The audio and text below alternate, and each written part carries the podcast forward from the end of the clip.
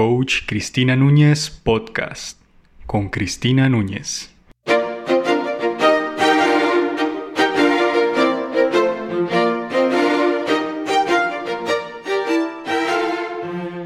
Hola, te saluda Cristina Núñez y a partir de hoy estamos iniciándonos en este mundo del podcast. Bueno, vamos a tocar un tema que me han solicitado mucho y es cómo saber si me encuentro en una relación tóxica. Una aclaración que me parece necesaria antes de comenzar es que eso se puede presentar tanto en hombres como en mujeres, déjeme decirle. Ahora sí, iniciamos. Cuando dos personas consiguen en la vida y logran formar una pareja, claro está que este vínculo pues debe ser cuidado y cultivado para que prospere, aunque no siempre es así. Hay muchas relaciones que se pueden comenzar muy, pero muy, muy bien y luego con el paso del tiempo se convierten en situaciones completamente de sufrimiento. Uno dice, bueno, en casos así, pues la lógica indicaría que la persona que sufre, pues debería abandonar la relación inmediatamente que se da cuenta de la situación. Pero no sucede y no sucede ¿por qué? porque normalmente eh, esas personas se sienten satisfechas porque consideran que están con la persona adecuada y que si no están con ella, pues se van a sentir mucho, mucho peor. Porque sin importar lo malo que suceda en su vida de pareja, también creen que están en el mejor momento de la relación. Esa es una. La otra es que cambian sus prioridades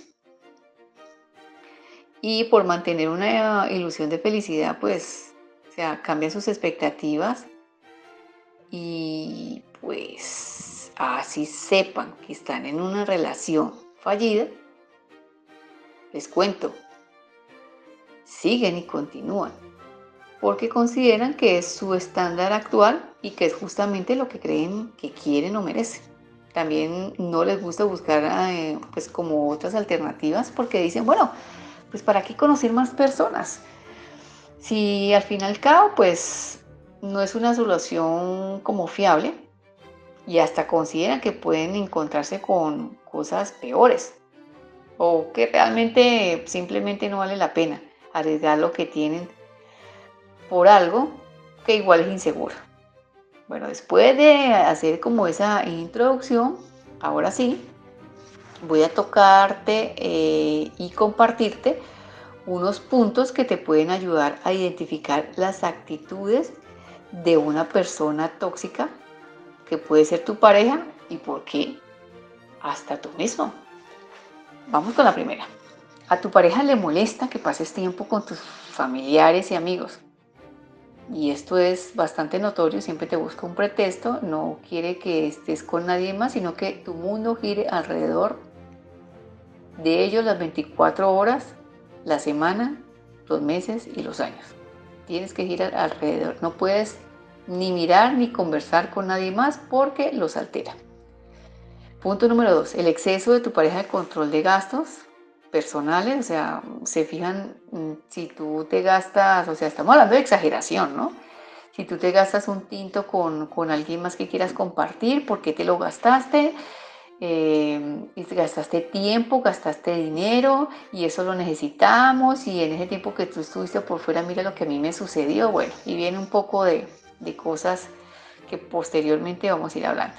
Bueno, punto número tres, constantemente estás revisando eh, tus redes sociales y pues tus celulares, invadiendo sin permiso pues tu privacidad. Quieres saber con quién estás hablando, de qué manera, a quién les dice sí, a quién les dice no, quiénes son tus, todos tus amigos y pues quiere pertenecer a todo eso, quiere estar en todo, al 100%, en todo, absolutamente. O sea, tu privacidad y el respeto hacia ese espacio no existe. Punto número cuatro, planifica tu vida sin, sin pedirte opinión, o sea, te organiza desde la mañana hasta la noche, todos los días y así sucesivamente, qué es lo que debes hacer, qué te debe gustar, qué debes comer ¿De qué maneras te debes sentar? Bueno, y podría seguir nombrándote muchas más. Punto número 5, te menosprecia, nunca te da el valor, siempre eh, siempre te ve el pero, siempre te ve algo negativo eh, y te hace resaltar mucho eh, algún, alguna dificultad o algo que, que tú no tengas, digamos, o habilidad o inclusive físicamente no, no, no, estés un poquito, digamos, grueso o gruesita, siempre, siempre te está diciendo cómo estás de gordo, cómo estás de flaco, o cómo tenés el cabello de, largo, cómo lo tenés de corto, o mira que ese trabajo no te quedó bien, eh, te faltó suficiente para lograr el éxito. Bueno, eh, podría seguir también nombrando muchas cosas. Punto número 6, hay inclusive situaciones en que las parejas prefieren no quedarse calladas, perdón, quedarse calladas con tal de no decir nada para que la pareja no se enfade cuando estén en una reunión con alguien más. Abrumador, pero sucede. Punto número 7, el chantaje emocional, que aquí viene tanto la manipulación como la culpa. Si tú, digamos, eh, cometiste algún error, te equivocaste como cualquier ser humano, bueno, ya le has pedido perdón y has tratado de corregir ese, esa situación, pero pasa el tiempo y el tiempo y el tiempo y el tiempo y la persona sigue lo mismo, tu pareja es lo mismo, diciéndote a cualquier oportunidad, diciéndote sí, por tu culpa, mira lo que me hiciste sentir, mira lo que, mira lo que, a las consecuencias que me llevó, bueno, y así sucesivamente cómo vas a, digamos, eh, cómo vas a hacer tal cosa, mira las consecuencias, mira que siempre no, no hace sino tratarme mal si yo te brindo todo lo mejor. Y bueno, y tú dices, bueno, pero ya te pedí disculpas, he mejorado esto y tenemos un roce y vuelve lo mismo. Inclusive muchas relaciones de pareja ni siquiera están por amor, sino por el sentimiento de culpa. Punto número 8 está, esto influye también, o sea, la manera como se dirige a ti, eh, de que cambies tu estilo de vestir, tu forma de peinar, tu forma de caminar, tu forma de, sentarse, de tomarse un café. O sea, absolutamente quiere hacerte un cambio, dice, mm, total, que dejes de ser tú y que tú te conviertas en esa otra versión de la que otra persona quiere. Punto número 9, le resta importancia a tus logros, o sea, no, no hace notar tus, mm, tus esfuerzos, sino que mm, lo ve que no es suficiente. No es suficiente. Inclusive hasta tus virtudes tampoco las saca a, relucir ni a resaltar, sino que siempre te hace ver lo que algo o algún defecto que tú tengas. siempre va a ser eso. Punto número 10, debe ser constantemente en cualquier discusión, porque si no, te quita el habla, que es el punto número 11, que te quita el habla si, si lo contradice, eso es gravísimo, eso es desafiante y eso es irrespetuoso para ellos, el que tú eh, quieras hacer valer eh, tu opinión. Punto número 12, te hace sentir culpable de sus problemas, así tú no tengas nada que ver en eso, pero te hace sentir de esa manera. Dice que por responsabilidad tuya, que tú fuiste la causante, que si no ha logrado tal cosa es el origen eres tú, bueno, y así sucesivamente. Punto número 13, con frecuencia te habla con tono negativo, así tú te esmeres en hacer lo que sea. Siempre va a haber un pero. Siempre se va a fijar en lo malo, mas no a hacer resaltar lo bueno. Siempre va a ser así. Y otro punto 14 y último, y es que debe tenerse mucho cuidado porque eh, en el tema de relaciones sexuales, inclusive hay parejas que la tienen sin, sin sentir el deseo. Y dicen, con tal de evitarme que se enoja, prefiero tener las relaciones sexuales. Nos estamos autorrespetando. Después de estos puntos que pues les compartí ahora, eh, pues viene la pregunta pues del millón que nos tenemos que hacer las personas que están o hemos estado en un momento determinado en un tipo de relación de estas y es, o sea, ¿por qué yo continúo?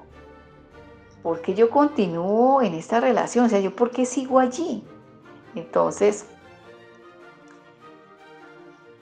eso tiene muchos factores, muchas causas, y van desde problemas de autoestima, condicionamiento, traumas, inseguridad, modelos de, parejas anteriores o alrededor de papá, mamá o familia cercana que tuvimos y las vemos, consideramos como normales.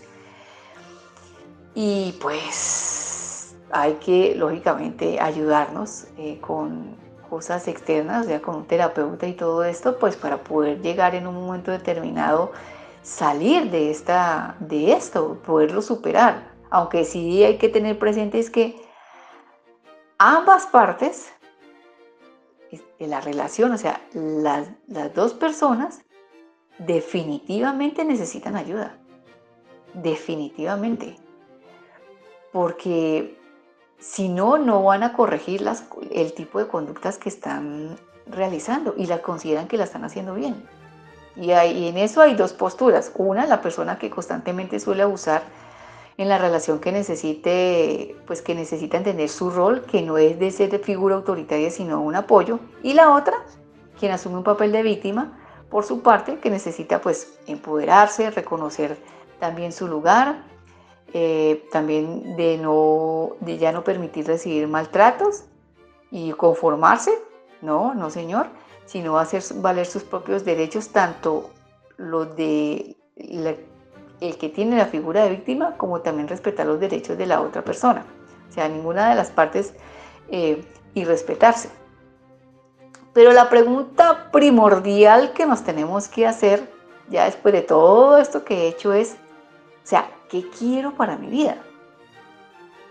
O sea, ese es el cuestionamiento principal. ¿Qué busco para mi vida? ¿Qué quiero? o quiero felicidad o quiero seguir viviendo en un sufrimiento permanente. Pero lo único que te digo que la única persona que decide en quedarse o avanzar solamente eres tú. Bueno amigos, espero que me sigan en mis redes sociales, en Facebook, Instagram y en mi página como Coach Cristina Núñez y nos vemos en una próxima ocasión. Chao.